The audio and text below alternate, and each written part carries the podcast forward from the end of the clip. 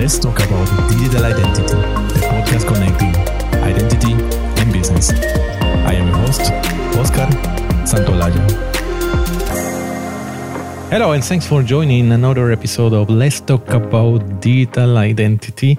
And in these days, if one goes to a newspaper or in some other media, we hear, we read about vaccination passports, immunity passports, and similar terms and things that are already coming. But today we're going to have a discussion specifically about this with one of our partners, a company that has been before here in the podcast, and they are working in that in immunity passport. We are going to hear what has been their experience and what type of solutions they are bringing. So let me welcome back again to Scheherazade Davison. She is the CEO of Tricerion Limited, a company that owns novel patented mutual authentication software using image passwords. Hi, Scheherazade. Hi, Oscar. Lovely to be back again. Yes. A few months ago, uh, a bit more than one year ago, we were having a, a conversation. We talked about the very innovative product, the original product you have had for the last years that are neurographic passwords. So that's that was super interesting conversation we had. So I would like to hear first what happened on Tricerion, on the team, on the labs that you have there, and since this month, that since last time we talked. So tell us a bit. Yeah, yeah. So really, I think for all of us who are working remotely, it's about making connections with potential partners and end users. It's about refining our message and positioning the company to leverage hopefully what will be a better 2021 compared to 2020. So, yeah, we're feeling very positive about our solution and obviously our other exciting projects, which we're going to talk about today. Mm-hmm. Yeah, exactly. Then I didn't know too much about that that time when we talked last year, but now I know that you have been working on this immunity passport even before that conversation. So that's one of the main things we talk today. Please to make it go start from the very very basics. So what is an immunity passport? Yes, I think immunity passports, as people probably know, have been around for a long time. Whether it was to prove that you'd had a disease and recovered from it, for example, like smallpox, or whether you can prove that you've had a vaccine. So, for example, like yellow fever. So, the idea and concept of an immunity passport is not really new, as we know. Where I think the stakes are slightly different to do with COVID is because we're looking at something that is a global pandemic. So, yeah, very happy to sort of talk a little bit about what we've been doing at Tricerion in this area. But just to make it perfectly clear, I think the world is only just beginning to talk about how an immunity passport for COVID would really work. Okay, there has been a concept that has been already for a while, as you said, but I think nobody was talking about this. It was not in the mainstream, at least let's say a bit more than one year ago. So now it came again, and and also I think you will tell me you know more about this. That when people talk about immunity passport today, it's more about a digital version of that. So if you start telling us what are these for COVID particularly, now of course that's the situation we are. What are the, use cases of this immunity passport that we need today? That basically, what are these different use cases of immunity passport that we need today? Sure, sure. So maybe, if I may, if we go back to this time a year ago, which I'm sure for a lot of people feels like we've lived 10 years in just space of a year. In the UK specifically, we hadn't even had the first lockdown. First lockdown in the UK was 23rd of March.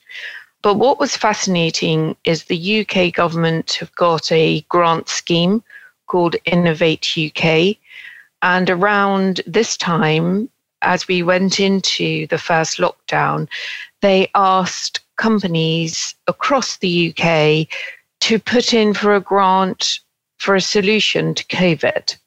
And we didn't really envisage what that meant. the world was naive. We hadn't realized the impact this virus was going to bring. And that sounds a bit glib. And even now, I would say, Oscar, and you probably feel the same, there is so much still that we don't know about the virus. We're just at the beginning of understanding. And that's nothing to do with me and the UK in particular, but that's just a global effort from scientists. So we know a lot more than we did a year ago. And there are a lot of different teams working globally and also in the UK to actually understand and quantify this disease. So that, I think, is a positive.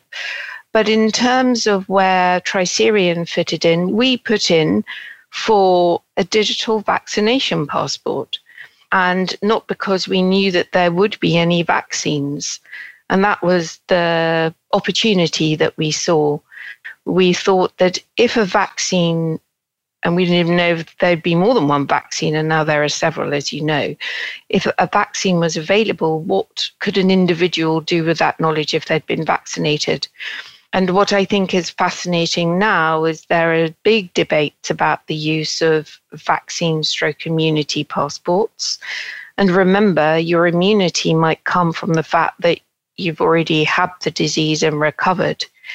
Again, where it's it's it's very much a changing target about how a digital vaccination will be used and what we have done as Tricerion with our solution is we're part of the conversations that are being had by trade organizations such as Tech UK. We are part of the conversation with people like the Ada Lovelace Institute, who are putting together papers about how these both physical and digital documents will be used. And remember, not all roads lead to a digital solution in a way. You've got to cater for some people who won't be able to use digital. They might not have a smartphone. So, if you look at the backdrop of what people are trying to prove, they're trying to prove immunity, they might be trying to prove negative, positive test status, they might be trying to prove that they've been vaccinated. And you can see how this straddles a wide variety of, one would say, moral or ethical issues, which actually, frankly, we're not here to solve. We've just come up with a solution that could be adopted by different groups and organizations depending on what the use case is. And your project is called ImmuChecks, correct? ImmuChecks, ImmuChecks. So, yes, and would you like to probably know a little bit yes, how please. that would work? Yeah. Okay, so there are two things to think about in a way. Number one, obviously, to prove something to do with your health, you need to have a good audit trail. The data will need to come from, in all probability, a government mandated database. And different companies have got different sophisticated databases that app developers can access. Some countries don't have a digital database. So, again, therein lies one particular issue. Secondly, if you, as a developer or an organization that wants to use patient data, there are very specific rules around GDPR, HIPAA compliance, the audit trail about where the data is coming from. So that's something that needs to be considered. And obviously, one of the uses of a digital vaccination immunity passport is being able to prove you are who you say you are. So there are a number of solutions out there which tie your health data to your digital identity. And that's not a bad thing but using digital identity as the main hook is also complicated. So, what we've done with ImmuChecks is we've said our app allows you to prove that you as an individual have been vaccinated as the really light touch privacy first solution. Secondly, we've said actually there are lots of ways offline, so not digitally, that somebody can prove who they say they are by carrying a driving license, national ID card, a passport. So we've said at the very basic level, ImmuChecks proves a person, say Oscar, has been vaccinated. Now, to prove your identity and to make it viable for real world situations, we've said you, Oscar, also have to have another identifier that proves who you say you are with your ID card or with your driving license. So we've worked on the principle that less is more. And we haven't tried to do a combination with digital identity. Now, different solutions will require probably more in depth identity checks. And we understand that. So I would say that ImmuChecks is, at the very least, you could maybe go to a festival or you could go to the cinema. Now, if we partner with some other people, you could say that our solution could be part of a travel pass. And we can get into a little bit more, perhaps, about some of the standards that are going to be out there. And there are no standards at the moment. But our solution is meant to be quick, easy to use, with a secondary piece of data that shows your identity. Okay, yeah, indeed. You mentioned, of course, that yeah, it's not going to be everywhere. This immunity password are not going to be everywhere fully digital. That, that's correct. That is in our best interest from all the governments and companies to make digital, but I think we'll have to coexist with both, and depending where depends the use cases. And also, it's quite interesting the way you explain that yeah, putting the digital identity component into this immunity password makes it, of course, much more complex. So in this moment, you said that ImmuChecks app would also require that person will bring their ID, let's say at the entrance of a festival concert. And that's one of the close use cases that are coming because I know that in summer here in the northern hemisphere is coming in depends how you see three months, let's say. June, there will be festivals. Some of these festivals already are announcing they're selling tickets, etc. So the organizers assume that will, it's going to be possible. So they are, I assume, the first interested in having such solutions. How would it work in specific that case? Imagine just a festival organizer. So I think to put it in context, I think the vaccination, the production of vaccines was a very interesting combination of government, private sector, and the public who were involved in the clinical trials across the world. So, actually, in some ways, the production of COVID vaccines was the best of all possible worlds where governments, business, and the public came together. And I think in that way, the use of vaccination passports or immunity passports or test passports will be the same. If you want to go to a festival, you're going to have to do certain things. And one of those might be it could be that you have to have a test. And some festival owners will say, well, actually, you've got to have a test between X days before, it's got to be negative, you've got to prove that. Or it could be, and these are where we straddle the sort of the bigger picture issues. Are you going to have to have entrance to a cinema or a festival for those who have had a vaccine? So vaccinated people days versus people who haven't had a vaccine. So that's also something to think about.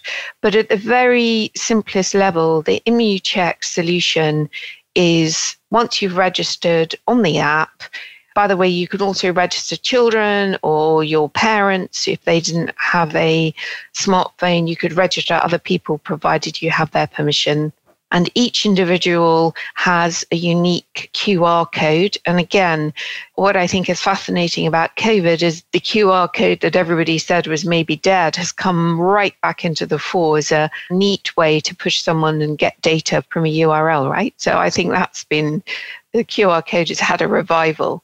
So the neat thing about ImmuChecks is you, as Oscar, proving your immunity or your vaccination status, you will download the app on your device, and it can be either on an iOS or Android device. And once you've registered, you will receive a unique QR code, which is all about you, and it'll have your name above the QR code. And the way we've designed it very neatly is the verifier. So maybe it's the person that's allowing you into the festival at the gate. The verifier can download exactly the same app. They don't need to register. All they use is the scan function within the app. So it's like a closed loop system. And they then get verification once they've scanned your QR code that you've been vaccinated. And that's it. And then that's, you will show your ID or some other form of some identity proof that allows you to say, yep, I've odd. So the verifier sees on their device your name and that you've been vaccinated. And then they will look at your ID card and see that the picture matches you, and that's it. Now, if we manage to partner with the festival, we might say, well, actually, we'll do all those checks beforehand, and then you can produce it on some sort of wristband, which is valid for the festival. So I think industry or different sectors will want to see what's the minimum proof they need to allow their event to go ahead. And sitting next to someone in a restaurant is really different to going to a festival. So the use cases will, I think, dictate the detail of what's needed. And obviously, travel is one that straddles airlines, governments, security. That will be taken care of by some of the big organizations involved in areas where governments have got a deep interest, not least from security perspective and not least from We've seen how borders have been closed because you don't want different variants to come in. I think one of the things we need to understand is, as I said, where everything is still so new. We don't understand so much about the disease. But as time goes by, there's a trade off between keeping lockdowns and people's freedoms and then the heavy lifting of the vaccine and what that does to people's health if they catch the virus. And again, this is all evolving. So at Tricerion with Immuchecks, we've been very flexible. We're interested in partnering. We want to understand how we can add value to different industry groups. And I think certainly hospitality is somewhere where we're interested. I think places like cruise ships are fascinating. If you can create a biosphere where passengers and crew have proven they've been vaccinated, then in the reverse to what happened to all these poor people who were stuck on a cruise ship at the beginning of the pandemic and they were all getting coronavirus and all getting infected. This is kind of the reverse of that, where you've created a good biosphere where everyone's been vaccinated. And okay, you might still need to wear a mask if you're getting off a ship and going around somewhere else. But actually, that gives us some opportunities to think innovatively about how this could work. Similarly, children aren't being vaccinated at the moment. There's no plan to vaccinate under 18 year olds, but you could see how if you could incorporate something like a test, a negative test, you could create an app for kids. And our app includes our picture password solution. So that would be, again, quite nice for maybe younger children to be able to use and prove they've had a negative test.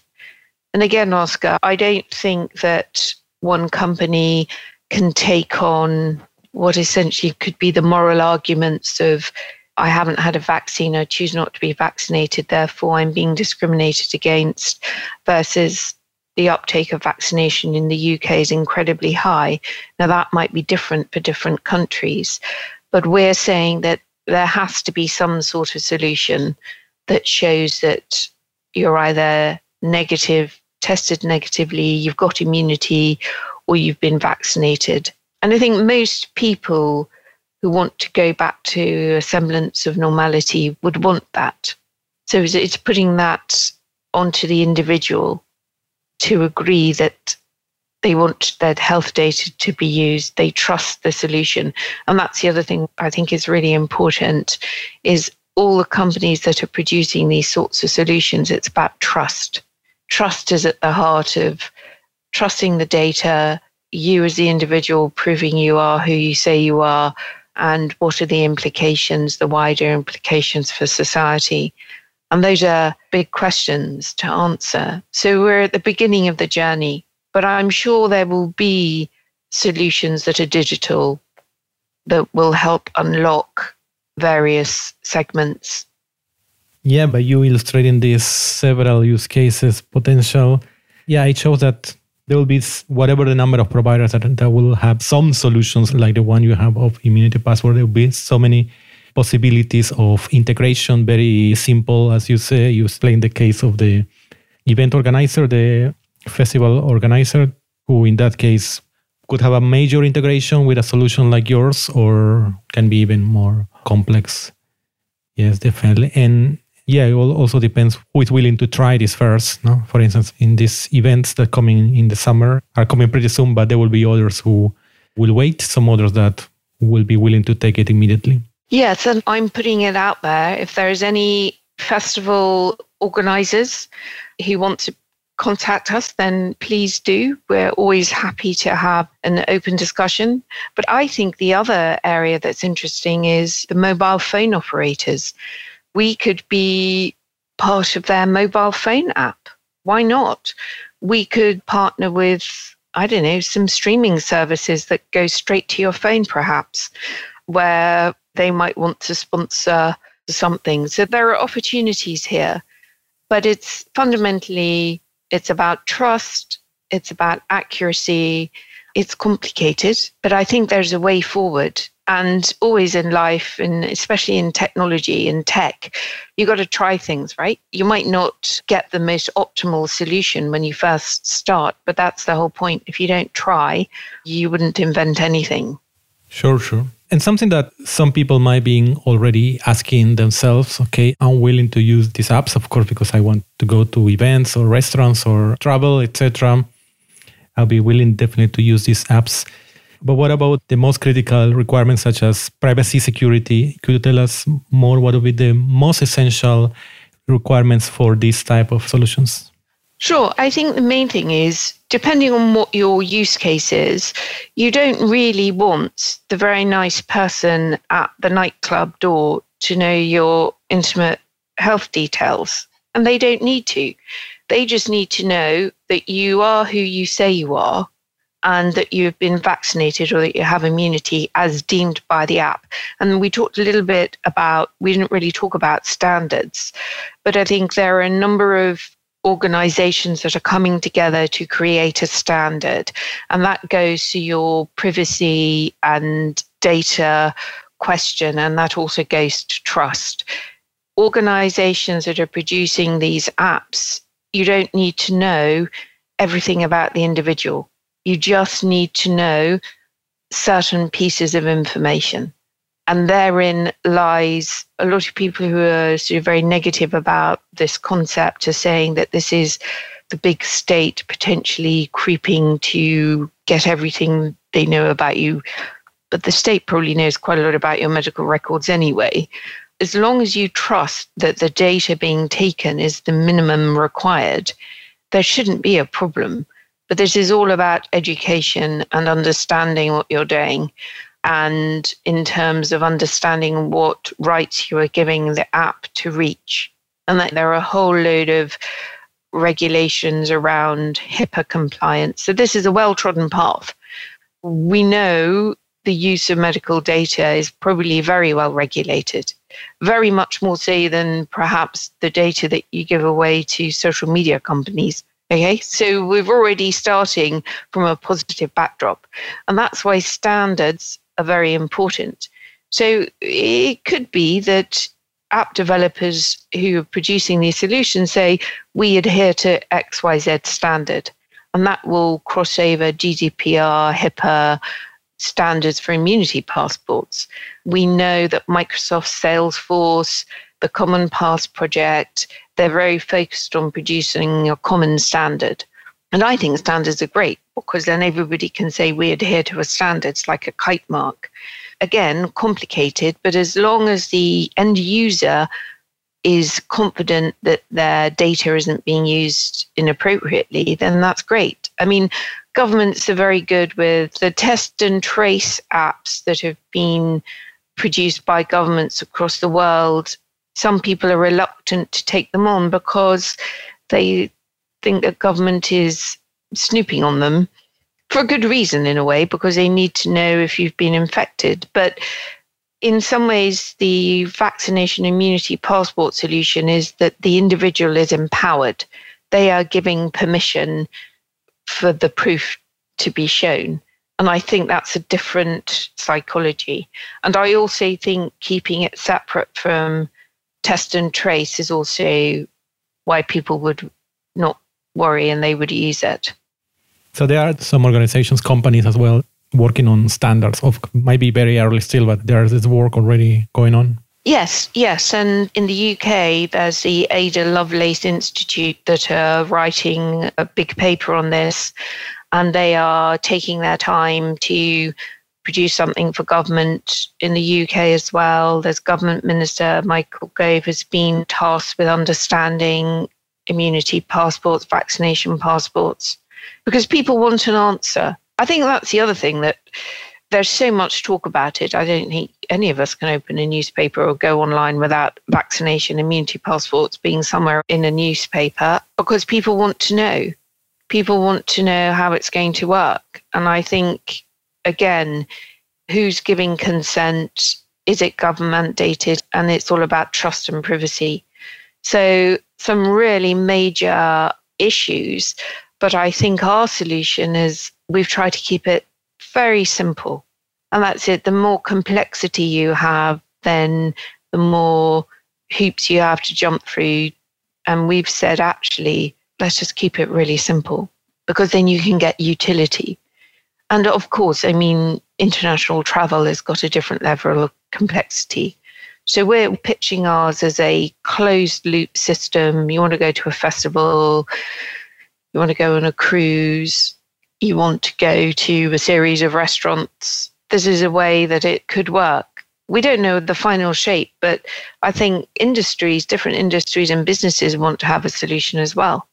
Yeah, absolutely, absolutely.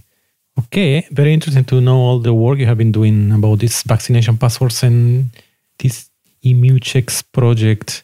It's already possible to try it? Yeah, yeah. We've got a beta test. So do reach out if you've got the test flight app. We can arrange for people to have a go.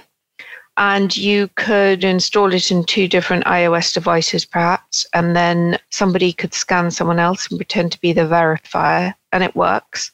I've actually used a QR code over Skype as a test, and it works. Interesting.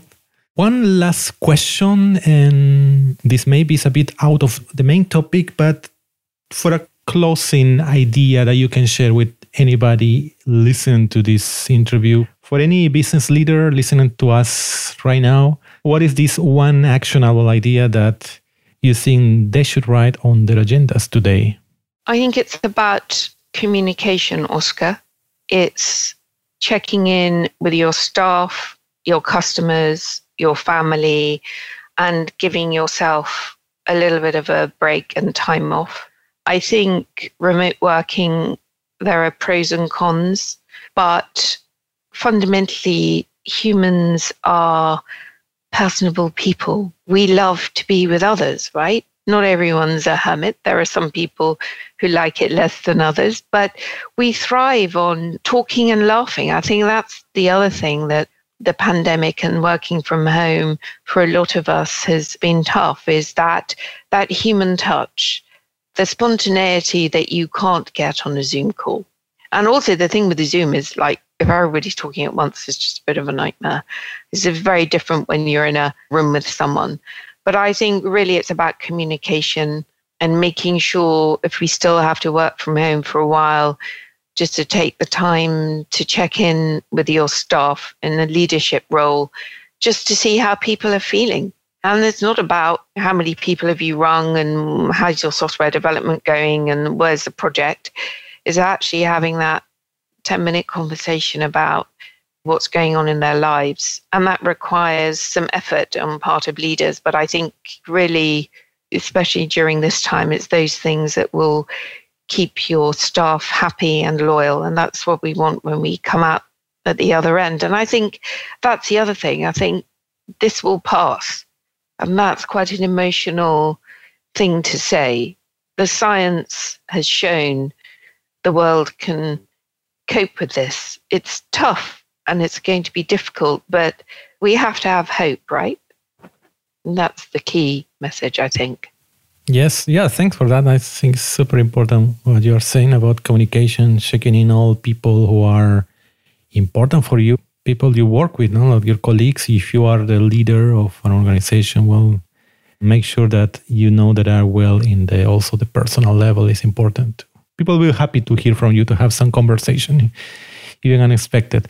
Oh, thanks a lot, Scheherazade, for bringing us all this uh, very important topic today that is the vaccination immunity passports. Um, please let us know how people can learn more about your project or get in touch with you. What are the best ways? Sure. The website, there's a contact form there. I will post this on LinkedIn. I'm on LinkedIn. You can find me there. Please reach out. We've got a lot of posts around what we're doing. We just posted something today about Cruise Pass. So, yeah, you can find me. I'm there in the ether. Mm-hmm. Tricerion.com, correct? Thank you. Thank you. Yes. Again, thanks a lot, to Scheherazade, for this interview and all the best. Thank you, Oscar. Thanks for listening to this episode of Let's Talk About Digital Identity, produced by UbiSecure. Stay up to date with episode at ubisecure.com slash podcast or join us on Twitter at ubisecure and use the hashtag LTADI. Until next time,